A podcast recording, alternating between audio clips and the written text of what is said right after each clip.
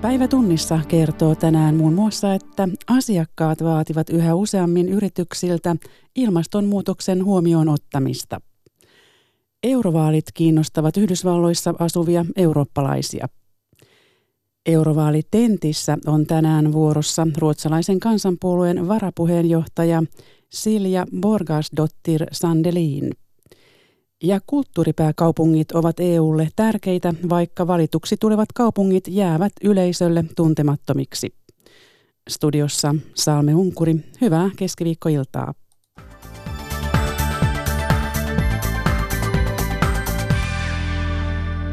Yhä useampi ja yhä pienempi yritys ottaa huomioon ilmastonmuutoksen suunnitelmissaan ja arjen tekemisessä. Osa näkee ilmastonmuutoksen mahdollisuutena ja joskus sen huomioon ottaminen on jopa asiakkaiden edellytys jatkoyhteistyölle. Jussi Salokorpi. Ilmastonmuutosten huomioiminen on tullut nostolavapalveluja tarjoavalle Janneniska Oylle bisneksissä eteen konkreettisesti. Yhteistyökumppani kysyi ison hankkeen alkuvaiheessa, miten ilmastonmuutosasiat on yhtiössä otettu huomioon. Janne Niskan talousjohtaja Reijo Myllymäki.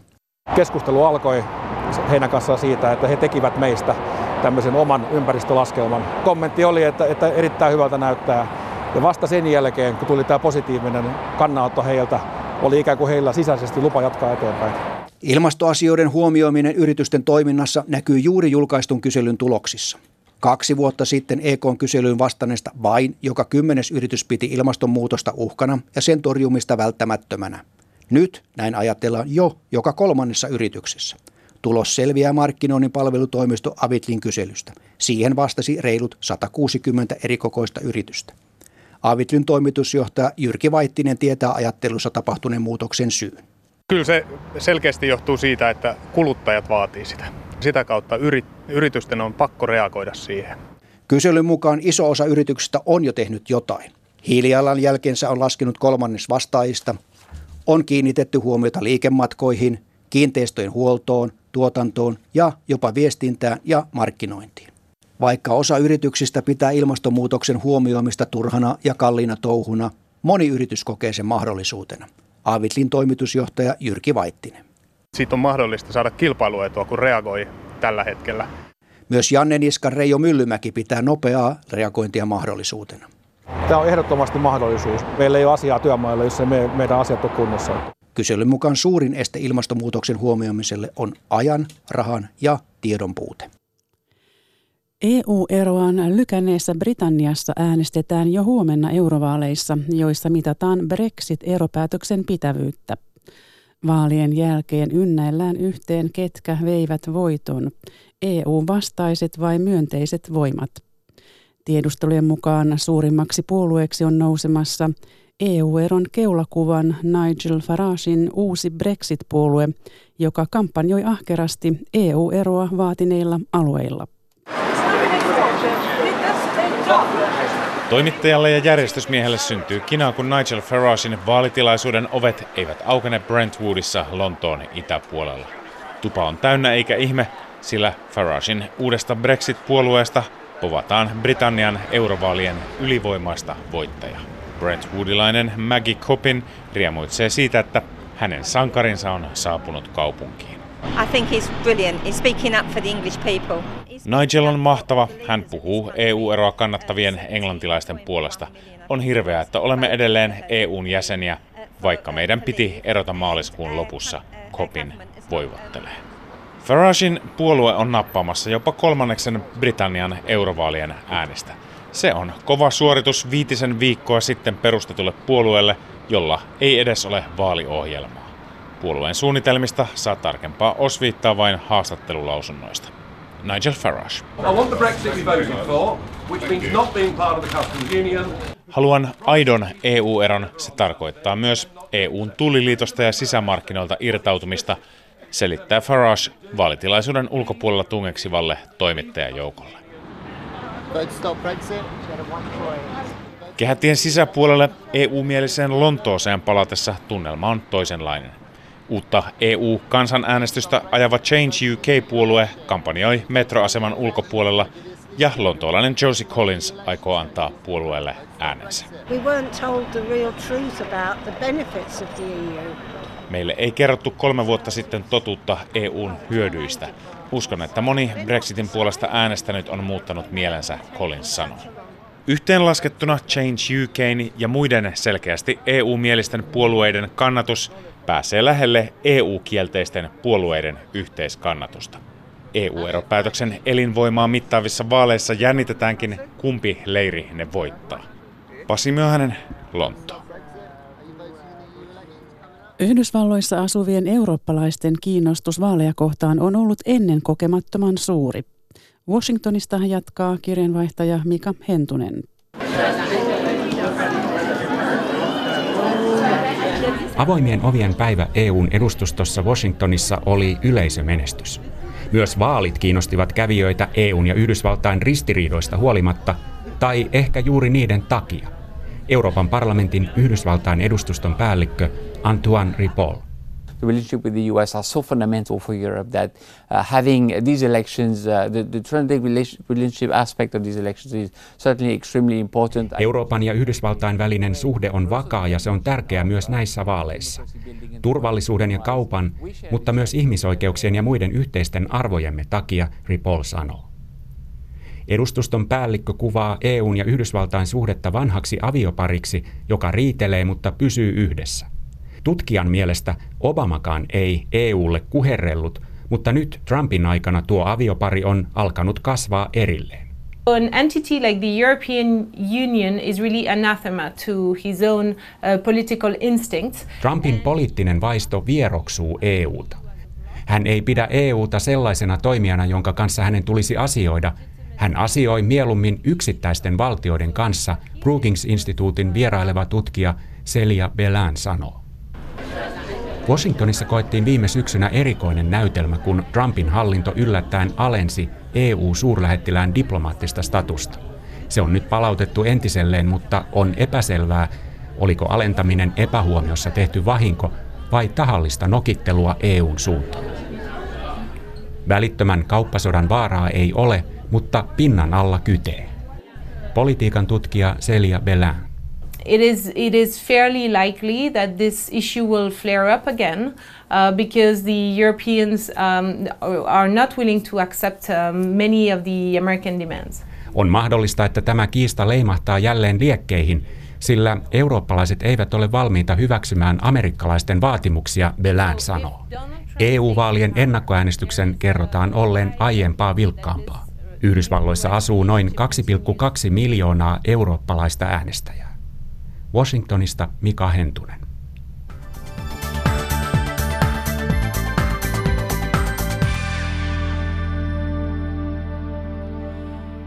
Politiikkaradion eurovaalitentissä oli tänään ruotsalaisen kansanpuolueen varapuheenjohtaja Silja Borgas-Dottir Sandelin. Hän kertoi muun muassa, miksi RKPn mukaan populismin ja nationalistisen äärioikeiston esiinmarssi on uhka liberaalille demokratialle – sekä EUn sisällä että sen ulkopuolella. Toimittajina ovat Linda Pelkonen ja Tapio Pajunen. Sinulla on suuret saappaat nyt täytettävänä. Tuuraat puolueen puheenjohtaja Anna-Maja Henrikssonia tässä Politiikkaradion eurovaalitentissä. Anna-Maja on säätytalolla hallitusohjelman neuvotteluissa. Hei te väitätte teidän ohjelmassa, että RKP on Suomen EU-myönteisin puolue. Millä perusteella? Tämä pitää paikkaansa. Me nähdään, että Euroopan unionia pitää tietysti kehittää, mutta että se on tosi hyvä, hyvä muoto, miten me voitaisiin tehdä yhteistyötä paremmin Euroopassa, viedä Eurooppaa eteenpäin, olla parempia osaamisessa, kaupassa, ilmastonmuutoksen hillitsemisessä, vähän kaikessa. Että me nähdään se, ne mahdollisuudet Euroopan unionissa sen sijaan, että rajoitetaan Euroopan unionia. Niin väitettävä siis Suomen EU-myönteisistä kaikista puolueista. Oletteko tehneet jonkun vertailun? No tämä on ehkä semmoinen tunnepohjalla vertailu muihin puolueisiin. Okei, no RKP mukaan nyky, nykyaikaista Eurooppaa ei voi pitää itsestäänselvyytenä. Miksei? Joo, tämä pitää paikkansa sillä välin, jos katsotaan vain vapaata liikkuvuutta, li, vapaata liikkumista Euroopan sisällä tänä päivänä, niin sitä rajoitetaan ihan toisella tavalla kuin mitä ensin olla ajateltu. Eli eri ihmiset niin eri Schengen-alueella pitää muun muassa jo välillä näyttää passia tai henkilötietoja siitä, että tämä ei kuitenkaan ollut se, se mm, ajatus siitä vapaasta liikkuvuudesta Euroopan unionin sisällä, että ei voida pitää tätä itsestäänselvyytenä, että koko ajan parannetaan ja annetaan enemmän mahdollisuuksia, vaan sen eteen pitää myös tehdä töitä. Mm. No joo, tämä onkin mielenkiintoista nyt, että mikä on tämä nykyaikainen Eurooppa ja mikä nyt on itsestäänselvää ja mikä sitten mm. vähemmän itsestäänselvää. No teidän tota, ohjelmasta, Silja, siis RKPn ohjelmasta saa sen käsityksen, että Euroopan suurin uhka tällä hetkellä ei ole maailmanpolitiikan, suurvaltapolitiikan, kauppapolitiikan epävarmuus tai ilmastonmuutos. Toki te ette suhtaudu näihin välinpitämättömästi, en tahdo sanoa sitä, vaan populismi ja nationalistisen äärioikeiston esiin marssi. Mm. Tästä kirjoitetaan vahvasti teidän eurovaaliohjelmassa ja se on teidän mukaan uhka liberaalille demokratialle sekä EUn sisällä että sen ulkopuolella. Miten se on uhka liberaalille demokratialle EUn sisällä ja EUn ulkopuolella? No ensinnäkin on ehkä vaarallista valita yksi suurin uhka, vaan silloin kun me tehdään yhteistyötä tällä tavalla, kun tehdään Euroopan unionin sisällä, niin pitää tietysti vastata eri haasteisiin. Me ollaan nostettu tämä populismi yhtenä uhkana ja juuri liberaalidemokratialle esimerkiksi Euroopassa nähdään maita, jotka, jotka ei kunnioita ö, oikeusvaltioperiaatteita, ei vapaata liikkuvuutta, kuten mainitsin aikaisemmin, ei lehdistön vapautta ja näin, ja tämä ei oikein kuulu liberaaliin maailman ajatteluun, että, että ei kohdella ihmisiä er, samalla tavalla. No tota, kiistäksä tämän äh, tulkinnan siitä, että tämä ei olisi teille se tärkein kysymys? No Onko eh... tämä teille tärkein kysymys, tämä populismi ja nationalistisen äärias, äh, äärioikeiston esiinmarssi? On se meille tärkeä kysymys, koska siinä on monta elementtiä, jotka ei oikein sovi meidän maailmankuvaan ja meidän arvoihin. Et sen takia se on tärkeä kysymys. Äh, kiistämisestä sanoisin sitä enemmän, että, että ei haluta nostaa ainoastaan yhtä haastetta, koska näemme, että on montaa haastetta meneillä sekä Euroopassa että globaalisti tällä hetkellä. Mm, no sä nostit tämän liikkuvuuden tässä koko ajan, tämän vapaan liikkuvuuden mm. esiin. Niin onko se, niin kuin, liittyykö se niin kuin tähän vapaaseen liikkuvuuteen ainoastaan tämä kysymys tästä nationalistisesta äärioikeistosta ja sen asettamasta uhkasta siis EUn sisällä? Se on vahvasti sanottu teille tässä ohjelmassa, että se on uhka liberaalille demokratialle nimenomaan EUn sisällä, mutta sitten myöskin sen ulkopuolella. Niin tämähän on niin kuin, siis, eihän tämä vapaa liikkuvuus liity esimerkiksi millään tapaa nationalistisen äärioikeiston tai populismin, kuten kirjoitatte, asettamalle uhkalle EUn no, san- ulkopuolella.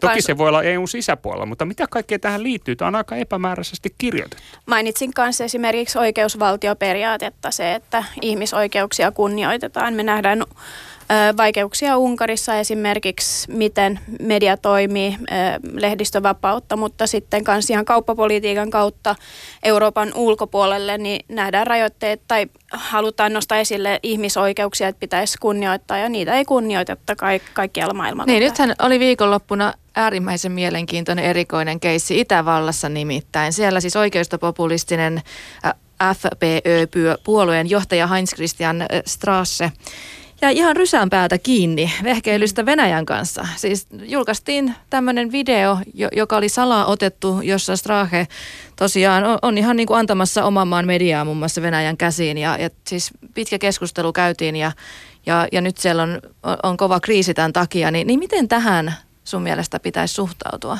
Tähän pitää suhtautua todellakin vakavasti.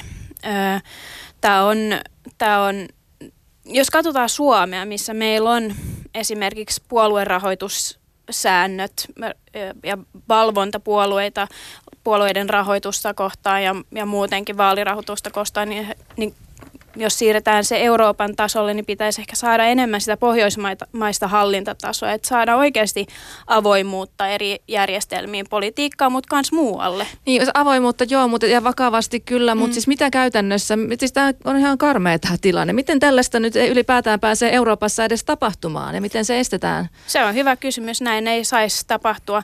Samalla se on hyvä, että se on noussut esille, että tähän pystyy reagoida, että me pystytään parantamaan parantaa tilannetta.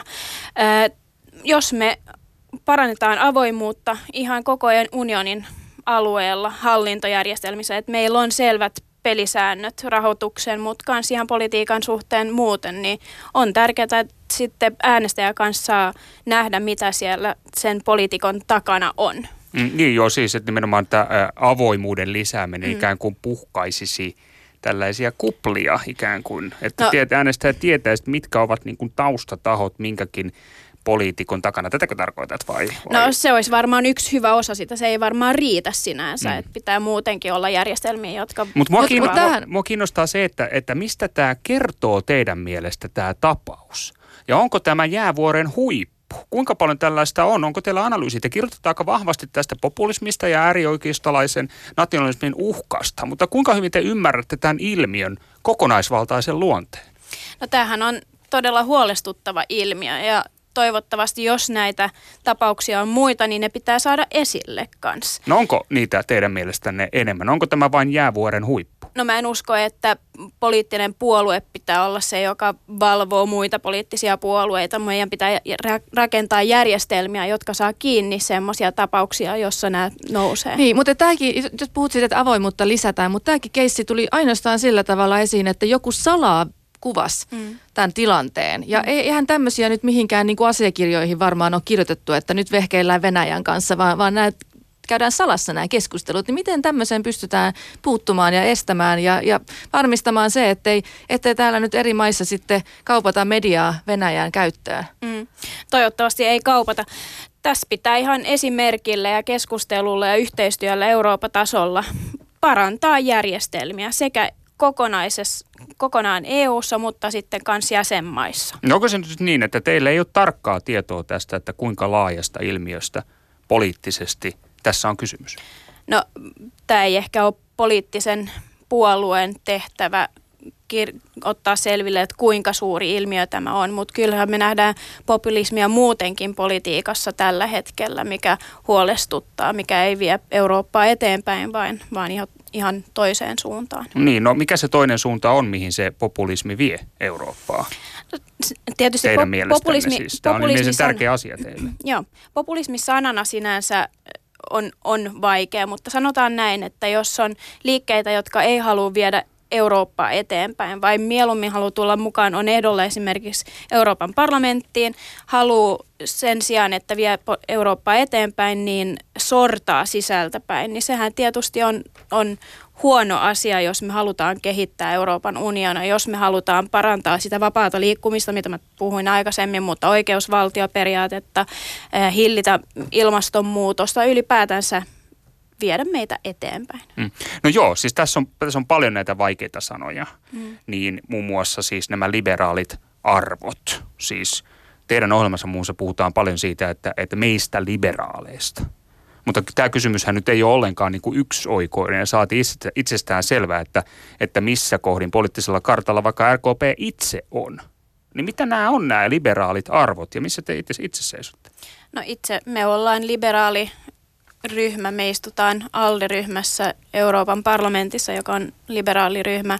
Me nostetaan esimerkiksi arvoja, jotka demokratia, tasa-arvo, avoimuus, Tällaisia. kestävyys, joo. No miten no mitenkäs sitten tämmöinen tuota, talouspolitiikka? Oletteko te talouspolitiikassa osa oikeistoa vai vasemmistoa? No, Missä kohtaa liberaaliryhmä on sitten siinä oikeiston ja vasemmiston keskellä, joten me halutaan vastuuta kauppapolitiikkaa, mutta kuitenkin antaa mahdollisuuksia yrityksille toimia. Annetaan niille parhaat edellytykset, mutta samalla mietitään, että miten se kuluttaja tässä koko kokonaisuudessa voi. Eli pro-yrittäjä Ehdottomasti. meininkiä. Mutta miten sitten tämmöinen talouskuri esimerkiksi EUn sisällä? missä Vaikka suhteessa? valtioiden budjettipolitiikka ja, ja niiden finanssipoliittinen ohjaus meillä on tär- EUsta käsin. Meillä on tärkeää, että Euroopan unionin ihan perusarvot niin kuitenkin on hyvällä tasolla. Jos kauppapolitiikan tai budjetin kautta voidaan sitä jossain määrin ohjata, valitettavasti niin tässä määrin pitää ohjata,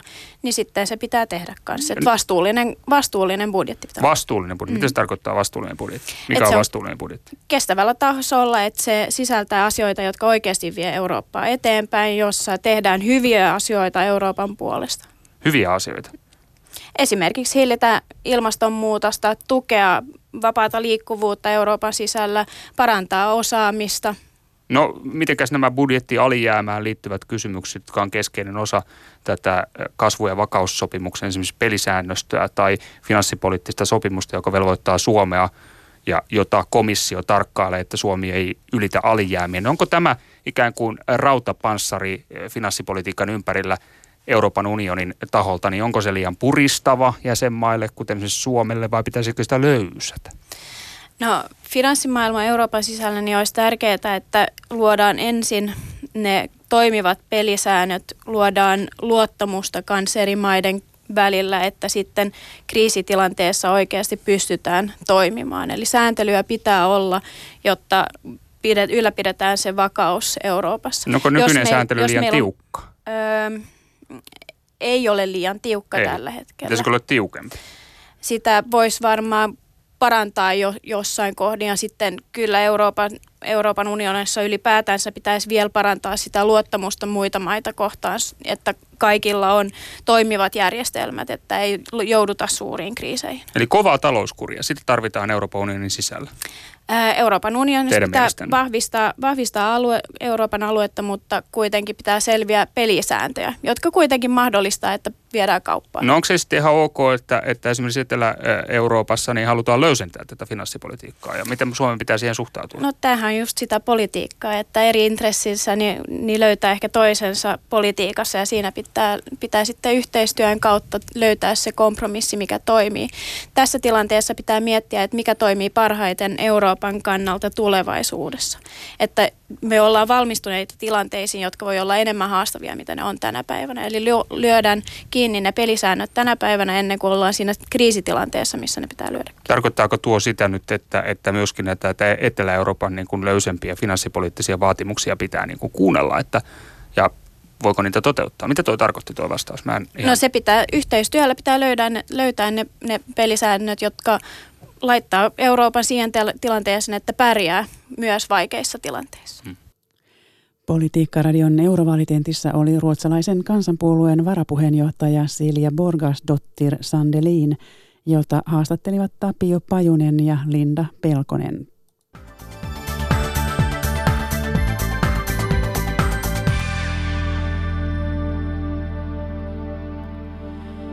Eurovaaleissa kulttuuri ei nouse suureksi puheenaiheeksi. Kulttuuri ja taide ovat kuitenkin tärkeitä välineitä, joilla EU tukee maidensa kaupunkien kehitystä.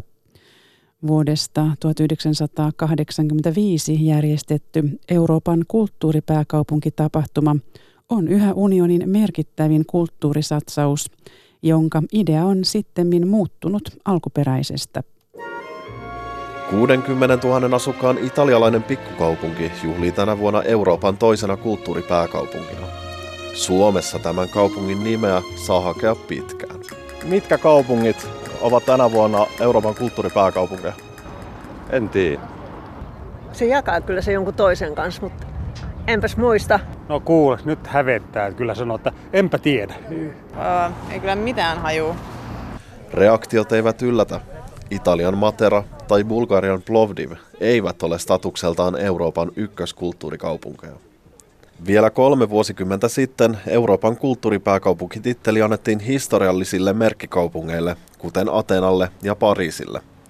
Tälle vuosituhannelle tultaessa oli astetta pienempien kohteiden, esimerkiksi Helsingin ja Tukholman vuoro.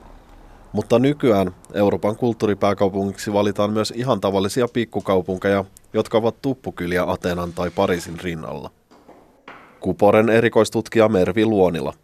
Yhä enemmän haetaan sitä osallistavaa ja monialaisempaa niin kuin otetta siihen kulttuurin olemassaoloon, jolloin sitten pienemmätkin kaupungit on ilman muuta niitä mielenkiintoisia kehittämiskohteita. Niinpä hieman yllättäen käytännössä kymmeniä miljoonia euroja maksava titteli kiinnostaa edelleen kaupunkeja taloudellisia vaikutuksia syntyy kyllä. Niitä yksilitteisesti ei aina voida osoittaa, mutta se, että ehkä konkreettisempia onnenmatkailutulot, ja, mutta kyllä ne pääomat on myös siellä sosiaalisessa ja kulttuurisessa pääomissa. Titteli vaatii pitkäjänteistä omistautumista. Turku pärjäsi vuonna 2011 mainiosti, kun taas San Sebastianessa ja Valletassa kaikki ei mennyt kuin Strömsössä. Riskeistä huolimatta kulttuuripääkaupunkitapahtumia pidetään yhä EU-tason kulttuurialan suurimpana onnistumisena. Erikoistutkija Mervi Luonila. Se on niin kuin oiva väline tuoda se, niin kuin se kulttuuri osaksi yhden niin kuin paikkakunnan tai alueen erilaisia niin kuin kehittämisen tapoja ja muotoja. Sanoi erikoistutkija Mervi Luonila kulttuuripolitiikan tutkimuskeskus Kuporesta. Toimittaja oli Mattias Mattila. Itämeren kaasuputken Nord Stream 2 rakentaminen takkuaa. Tanska ei ole vieläkään antanut putkelle rakennuslupaa. Euroopassa venäläiskaasulle kyllä olisi kysyntää, sillä Saksa ja Ranska luopuvat pian hiilivoimaloista ja ydinvoimasta. Venäjän kaasujätti Gazprom poraa kaasua luoteis-Siperiassa Jamalin niemimaalla. Kirjeenvaihtaja Marjo Näkin raportti Siperiasta. Jamalin niemimaa ja Venäjän Siperia 400 kilometriä napapiiriltä pohjoiseen. Täällä maa on ikiroudassa ja talvikin kestää yhdeksän kuukautta. Täällä ovat myös Venäjän satumaiset kaasuvarannot, joita porataan satojen metrien syvyydestä. Vavanjenkavan kaasukenttä ulottuu yli tuhannen neliökilometrin alueelle. Jonkinlaisen kuvan siitä saa helikopterin kyydissä ilmasta käsin. Venäjän kaasujätti Gazprom laajensi näitä kaasukenttiä viimeksi viime vuonna. Täältä on peräisin suurin osa siitä kaasusta, joka alkaa virrata Nord Stream 2 kaasuputkea pitkin Eurooppaan Itämeren pohjassa. Mutta matkassa on mutkia. Kaasuputki Viipurista Saksaan ei välttämättä valmistu aikataulussa vuoden loppuun mennessä. Tanska ei ole vieläkään antanut rakennuslupaa kaasuputkelle sen aluevesien kautta. Denmark uh, introduced a law which gives the foreign minister some kind of veto right. Nord Stream 2 projektijohtaja Henning Kotte kertoo, että syynä on uusi laki, jolla Tanskan ulkoministeri voi estää hankkeet maan aluevesissä. Emme ole saaneet tähän mennessä vastausta Tanskalta, saako putken rakentaa vai ei. Toinen haaste ovat Yhdysvallat ja presidentti Donald Trump, joka uhkailee säännöllisesti Nord Stream 2 ja sen omistaja ja kaasuntuoja Gazpromia talouspakotteilla. Trump tyrkyttää Euroopan markkinoille venäläiskaasun korvaajaksi amerikkalaista nesteytettyä kaasua LNGtä. Euroopan kaasumarkkinat vetävät, sillä Saksa ja Ranska luopuvat hiilivoimaloista ja ydinvoimasta lähitulevaisuudessa.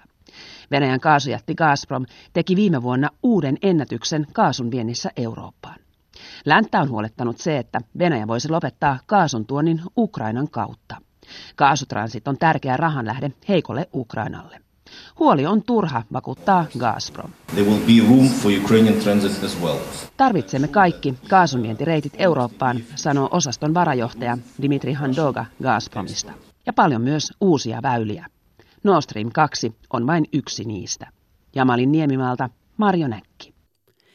Ja lopuksi vielä Yhdysvaltoihin, jossa 16 osavaltiota on lyhyessä ajassa tiukentanut aborttilainsäädäntöään. Tiukimman lakiuudistuksen teki viime viikolla Alabama, jossa jatkossa esimerkiksi raiskaus ja insesti eivät kelpaa syyksi aborttiin. Kirsi-Maria Häyrinen Beslos on seurannut Arizonasta kuohuntaa lain ympärillä. Miksi juuri Alabaman laki nousi otsikoihin? Se on kaikkein tiukin abortin lainsäädäntö historiassa Yhdysvalloissa.